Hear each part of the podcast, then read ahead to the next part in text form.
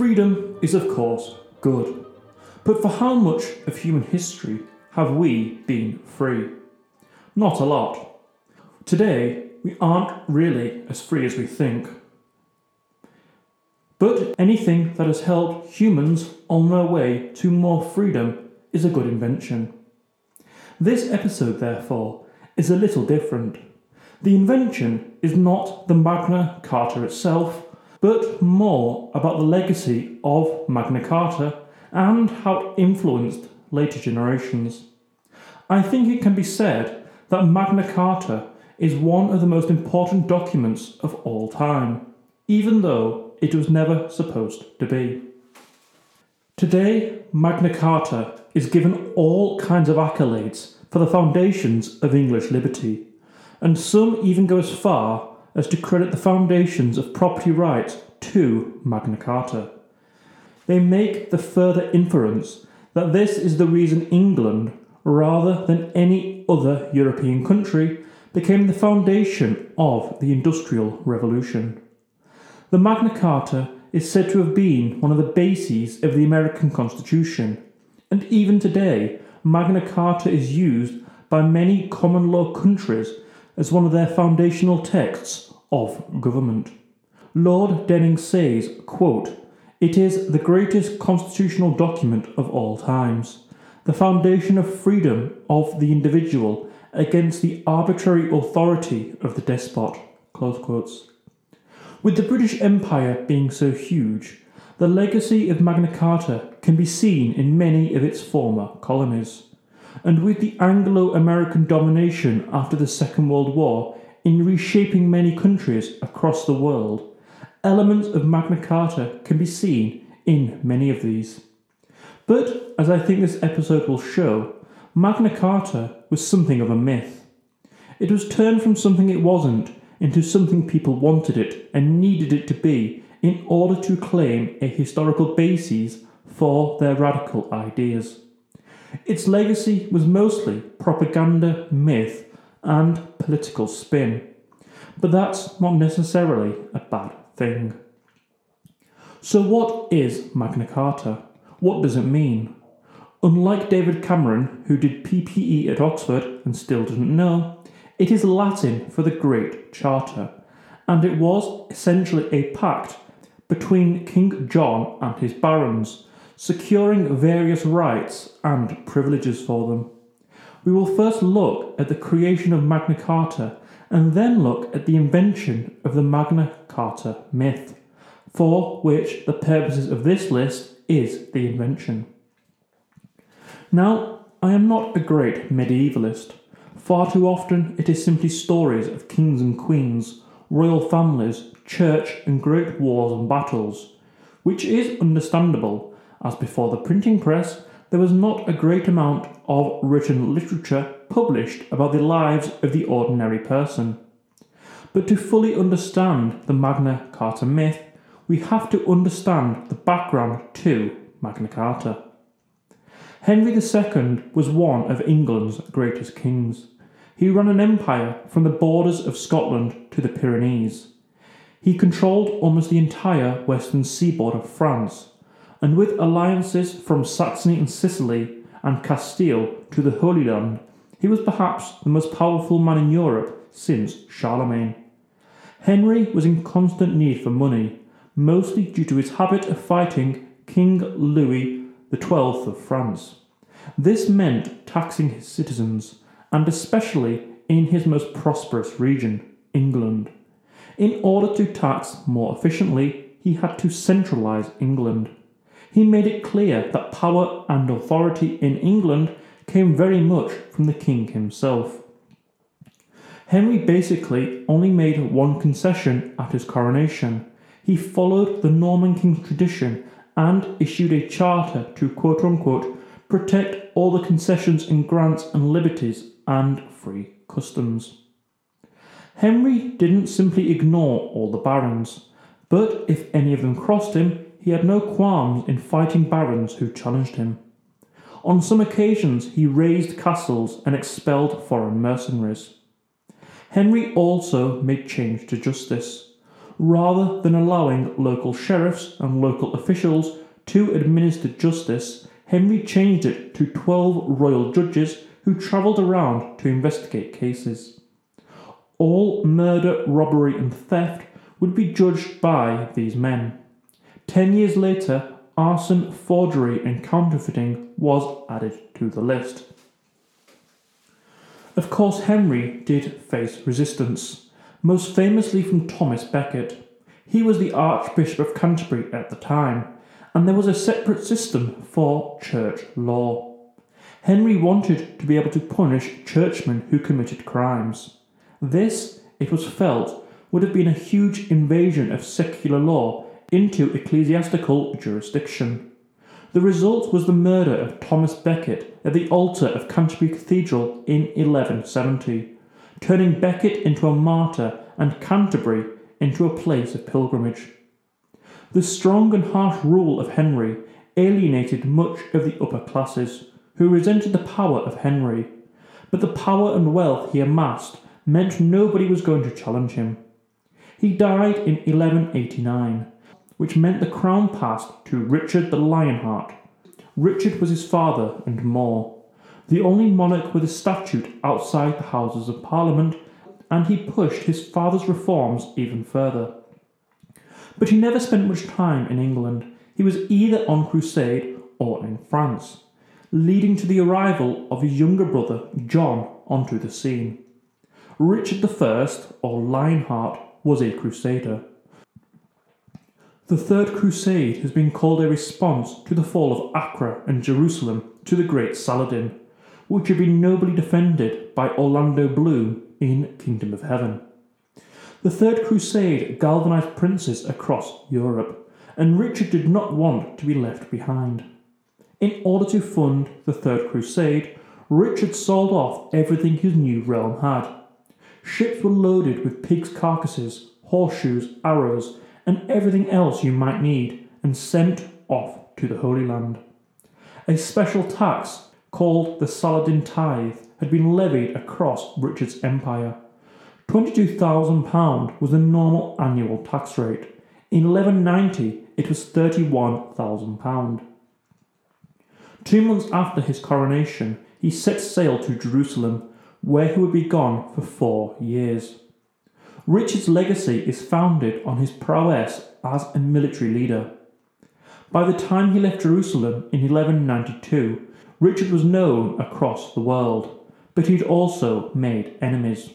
On his way back to Europe, he was shipwrecked and captured by Duke Leopold of Austria, who sold him to the Holy Roman Emperor.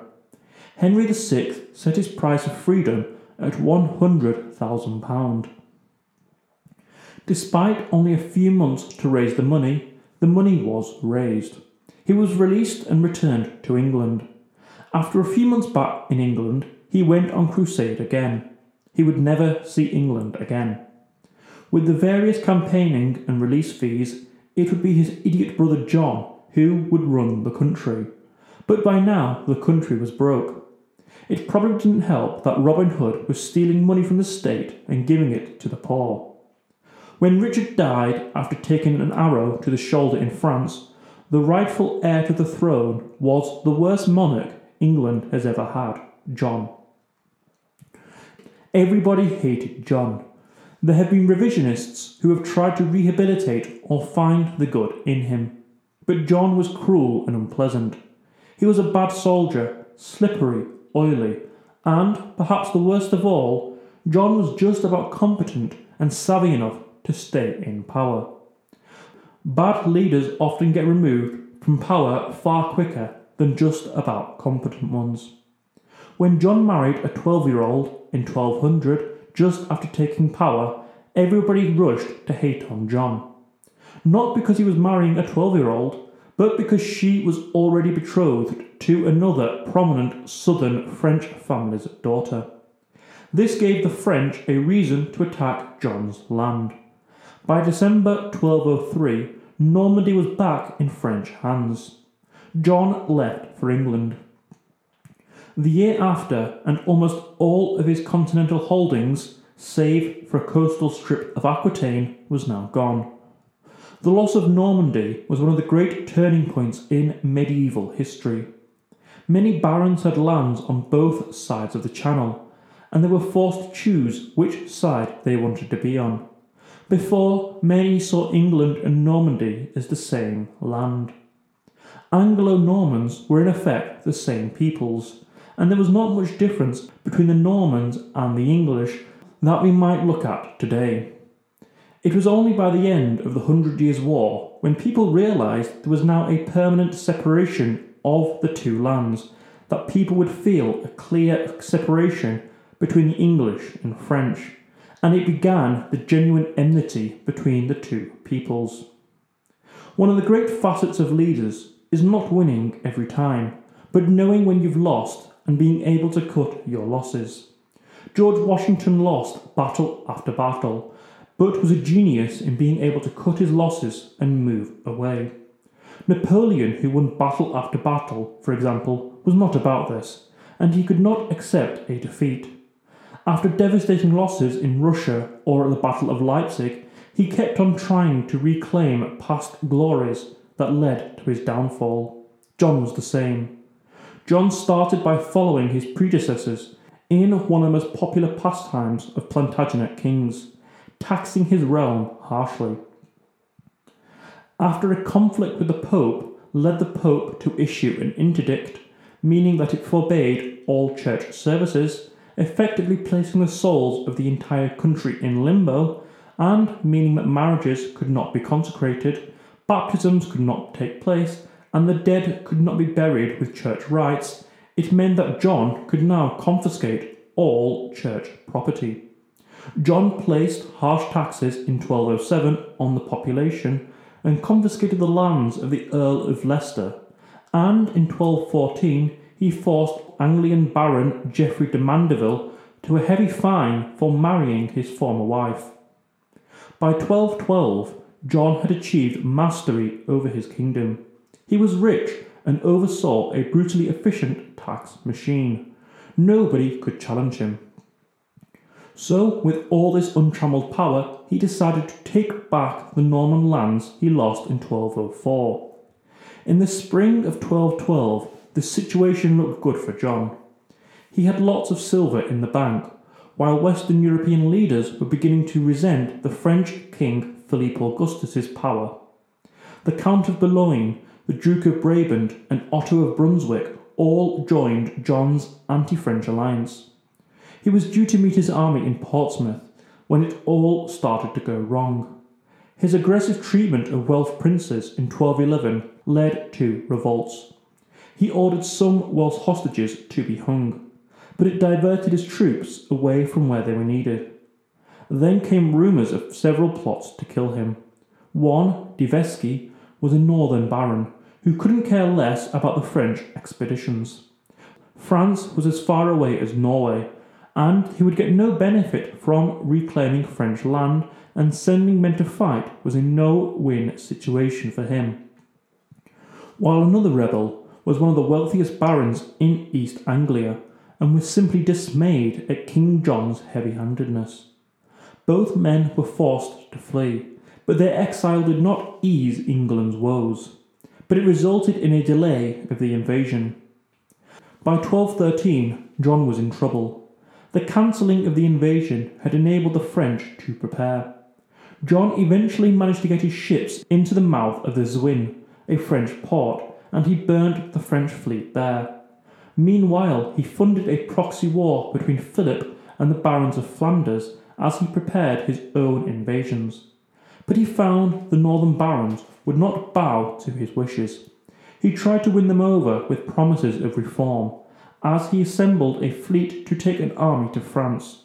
During this time, the taxes and exhortations on the barons continued, so when he finally set sail, he had to leave a garrison in the north to head off any revolts. On Sunday the 27th of July, 1214, a coalition of John's allies met Philip's army at Bouvines. John's allies lost at Bouvines in a complete rout. Otto IV of the Holy Roman Empire managed to escape, but many counts and other high noblemen were caught. For John, this was a disaster. He had staked his fortune and much reputation on this single pitched battle, only for him to have lost completely. John lost his nerve and sailed back to England, never to return to France. Now, Staines is famous for two things: the birthplace of Ali G and the place where the Magna Carta was signed. After the debacle at Bouvines, John came back to England to enraged barons. The kingdom was on the brink of civil war. Furthermore, this civil war was a war John could not afford. He had taxed the country to the brink and was forced to pay 60,000 marks to Philip for a truce. Yet his enemies, mainly the barons of the north, expected and many wanted a fight. They came armed to a conference in London in January 1215, demanding reforms. While John had been away in France, however, there was a document known to us today as the Unknown Charter, drawn up by those remaining in England to get the king to mend his ways. Part of the charter recites the liberties granted by Henry I in 1100, and some other policies aimed at limiting the power of the king. On the 5th of May 1215, a group of barons renounced their fealty to King John. It was 10 days after John had failed to appear at a conference where he was due to reply to a set of demands, probably those of the Unknown Charter. By renouncing him, the barons were free to declare war on the king. After rejections and arbitration on both sides, John ordered his men to lay siege on rebel castles. A good number of barons still sided with John, however London quickly became under rebel control. This was the key turning point. John was forced to negotiate. He was in Windsor, about half a day upstream from London, and so a conference was organised at the place the Magna Carta describes as, quote, the meadow called Runnymede, between Windsor and Staines, close quotes. Nobody quite knows what happened during the negotiations of the signing of Magna Carta, but it's safe to say that by the end of May 1215, barons accepted that peace would have to be reached. For 10 days after, a deal was drafted on the terms of the Unknown Charter. The negotiations at Runnymede were difficult, and John was reluctant to even sign that.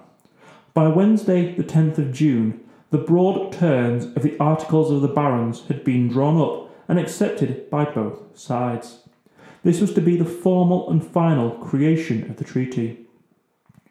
On Monday, the 15th of June, Magna Carta came into effect. On the 19th of June, the barons assembled to renew homage to their king.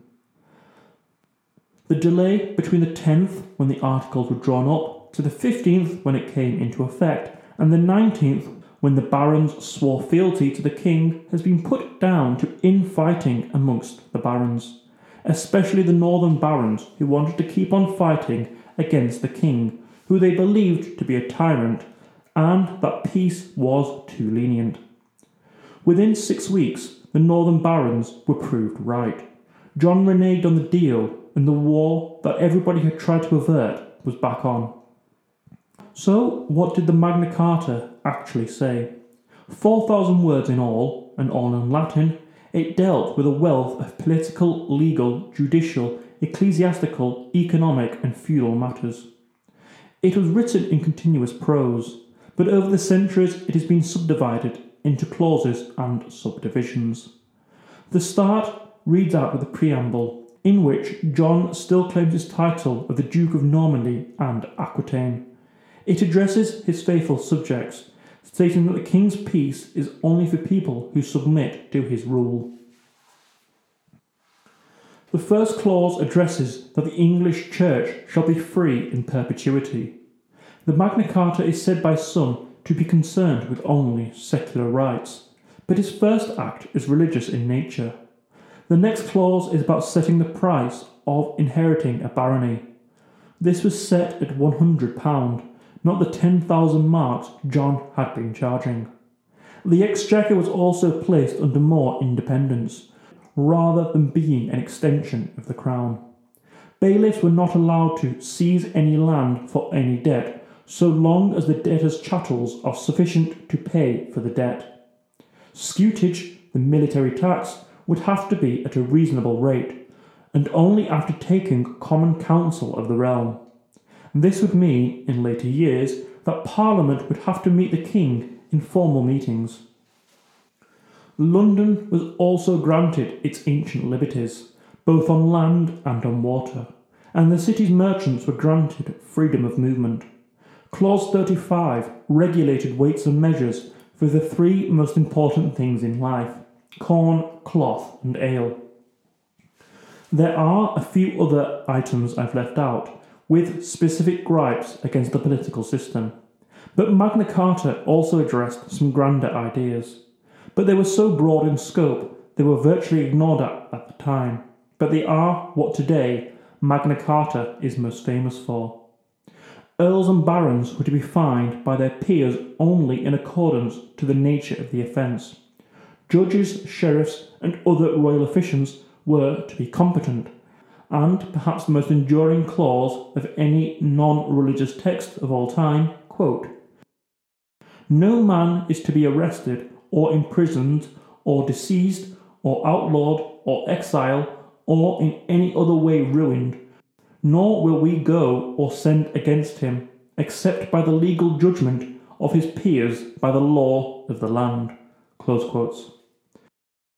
This was meant to stop John's arbitrary pursuit of his enemies. Yet Magna Carta was fudged with enough loopholes to drive your horse and cart through it. This was especially bad, as John was not a man who kept his word. John would do all he could to wriggle.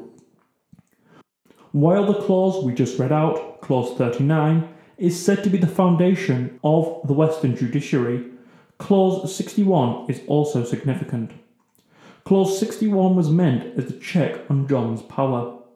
The security clause said that any transgression against any of the Articles of Peace meant a group of 25 specially elected barons would, under the terms of the Charter, distrain and distress in all possible ways by taking castles and lands. Essentially, it was a legal framework to have a civil war. However, Magna Carta made war easier and more likely, but Magna Carta did not work. It had not found the secret formula for restraining a powerful monarch. The treaty was annulled by the Pope within weeks, with John claiming the terms had been exacted upon him by duress. As an added bonus, the Pope excommunicated 9 barons. There was now no other choice for them. Civil war would have to resume. The barons took the drastic, if not unprecedented, step of looking to replace the king with a Frenchman. It had happened 4 times since 1066. William the Conqueror, Henry I, Stephen, and Henry II. This time they looked to Louis the Lion, the 27-year-old son of King Philippe Augustus of France. While northern barons invited Alexander II, King of the Scots, to invade Northumberland, Westmoreland, and Cumberland. While a Welsh prince, whose name I'm not even going to try and pronounce without spitting a load of phlegm onto this microphone, was capturing English castles. John now faced 3 foreign princes and most of his own aristocracy. John marched north and subdued the north, and then turned south to stop Prince Louis. Louis landed in May 1216 after an unsuccessful attempt to block the crossing by John. Louis's troops pushed John out of the southeast, and the Scots rushed over the border once more. Everybody was prepared for a long attritional war, but while in Norfolk, John fell violently ill with dysentery. The sick king pushed his troops on, and he got to Lincolnshire, a little further north, where he was fed a diet of ripe peaches and cider. This didn't work. He died on the evening of the 18th of October, after being persuaded to forgive his enemies. His dying wish was that his son Henry should take the throne. In Shakespeare's play, King John, he was actually poisoned by a monk. His dying wish that his son would become king came true, and King Henry III was crowned on the 28th of October. With Prince Louis overrunning the south, Henry, or at least Henry's advisers, needed to get back support of the barons. Magna Carta was reissued on the 12th of November 1216. The war with Louis dragged on until 1217 when, after a couple of victories and a bribe of 10,000 marks, about a quarter of royal revenues, Prince Louis went back to France. The charter was reissued again, along with the Charter of the Forest. It was in 1217 when this charter got its name Magna Carta to differentiate itself from the Charter of the Forest. In 1242, at one of the earliest recorded parliaments, Henry requested financial aid for a military expedition to France, but was refused. The charter was increasingly prominent and was written in French and English, and it was known in Normandy, where it became a model for charters of liberty there too.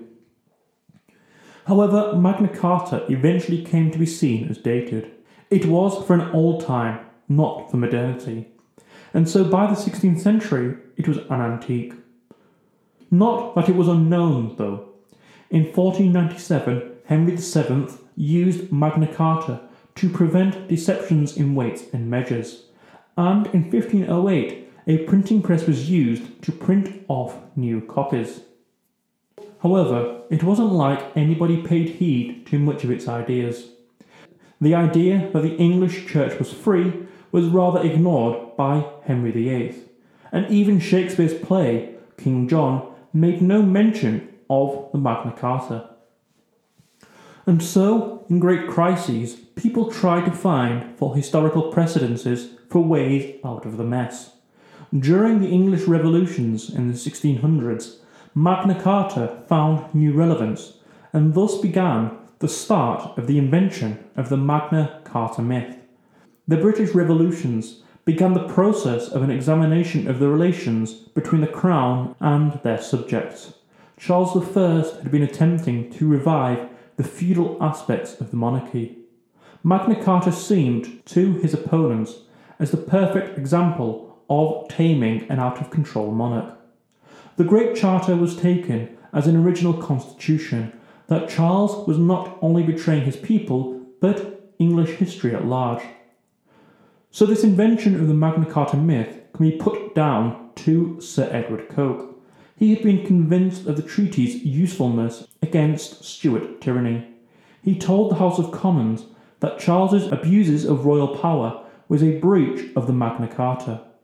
Following the precedent of the Great Charter, Coke drafted the Petition of Right in an attempt to stop forced loans and arbitrary imprisonment. This was a conscious attempt to emulate the precedent of the barons at Runnymede. This, more than anything, embodied Magna Carta's legacy. All the time in political discourse, we look to older traditions to reinforce our view. Whether it's Brexit arguments and debating what Churchill might have said on the matter, or Americans and their reverence of Lincoln, Reagan, or Martin Luther King, the idea that claiming Magna Carta said something it hadn't said is simply a piece of spin, the likes of which happen in every free democracy. So, soon after the end of the Revolution and the issuing of the English Bill of Rights and the Glorious Revolution, Magna Carta went out of fashion once again in England. However, at the time Coke was writing, the first US colonies were being established. Indeed, Coke wrote the first Virginia Charter, guaranteeing the settlers' rights as free English subjects. William Penn, the founder of Pennsylvania, was the first to publish the Magna Carta in the United States and wrote a book called, quote, The Excellent Privilege of Liberty and Property Being the Birthright of the Free-Born Subjects of England, close quotes. The spirit of Coke and Penn were felt through all of America's founding fathers. Thomas Jefferson wrote, quote, A sounder Whig never wrote, nor of profounder learning, in what were called English liberties, close quotes. Lawyers were overrepresented in the US founding fathers, so they placed heavy importance on legal documents. The lawyers quoted Magna Carta against the British Parliament. The Massachusetts Parliament protested taxation against representation, saying that the Stamp Act was, quote, against the Magna Carta and the natural rights of Englishmen, and therefore, according to Lord Coke, null and void, close quotes. The American Bill of Rights, ratified in 1791, consists of 10 amendments to the Constitution and echoes Magna Carta in several places. The Fifth Amendment says that nobody should be deprived of life, liberty, or property without due process, nor should private property be taken for public use without just compensation. The Magna Carta spread to Canada, New Zealand, and Australia, where a copy of the 1297 edition is on display at Canberra. During Nelson Mandela's Rivonia trial in 1964, he made the ease for commitment to democratic ideals, telling the court, quote, the Magna Carta, the Petition of Right, and the Bill of Rights, which are held in veneration by Democrats around the world, close quotes. Even though Magna Carta says nothing about democracy, sometimes myth is more important than reality. It is not just the Anglosphere where the Magna Carta has had an impact. Look at the European Declaration of Human Rights or the United Nations Universal Declaration of Human Rights to see how closely the language of Magna Carta continues to inform our basic protections. Eleanor Roosevelt, the champion of the Universal Declaration of Human Rights, described it as a quote-unquote Magna Carta for all men everywhere. Magna Carta was an English document, but the Magna Carta myth is as much an American one. American jurists still refer to it in cases, and turned it from a failure at conception into a document that would shape the course of human liberty. Originally designed to uphold feudalism, it has been used by radicals to convince the world they were always conservatives, meaning it's far easier to overturn the status quo. The name is hitched to everything under the sun. A Magna Carta for the internet, or Magna Carta for disabled people. Any and all types of people still refer to Magna Carta. So for all these reasons, the Magna Carta myth is listed at number 76 on my list of the greatest inventions of all time.